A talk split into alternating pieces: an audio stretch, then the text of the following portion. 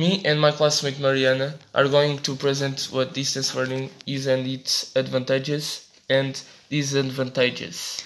In my opinion, distance learning for me has been wonderful as I can spend more time with my family and I don't have to wake up early to go to the school.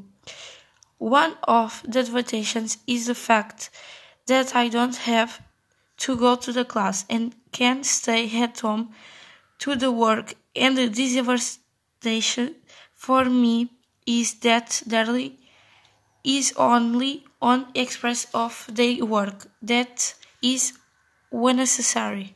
In my opinion about distance learning is is the fact that teaching is something uh, that must be in person to clarify doubts, but also to discuss situation between different classmates about different subjects. For me, the biggest disadvantage that I find in distance learning is that we are not being properly evaluated in the relation to our average to enter university, since it's our future. Since one of the great advantages is the fact of being more punctual is synchronous classes. To conclude, I hope everything is fine with you and my classmates. I hope you enjoyed our presentation.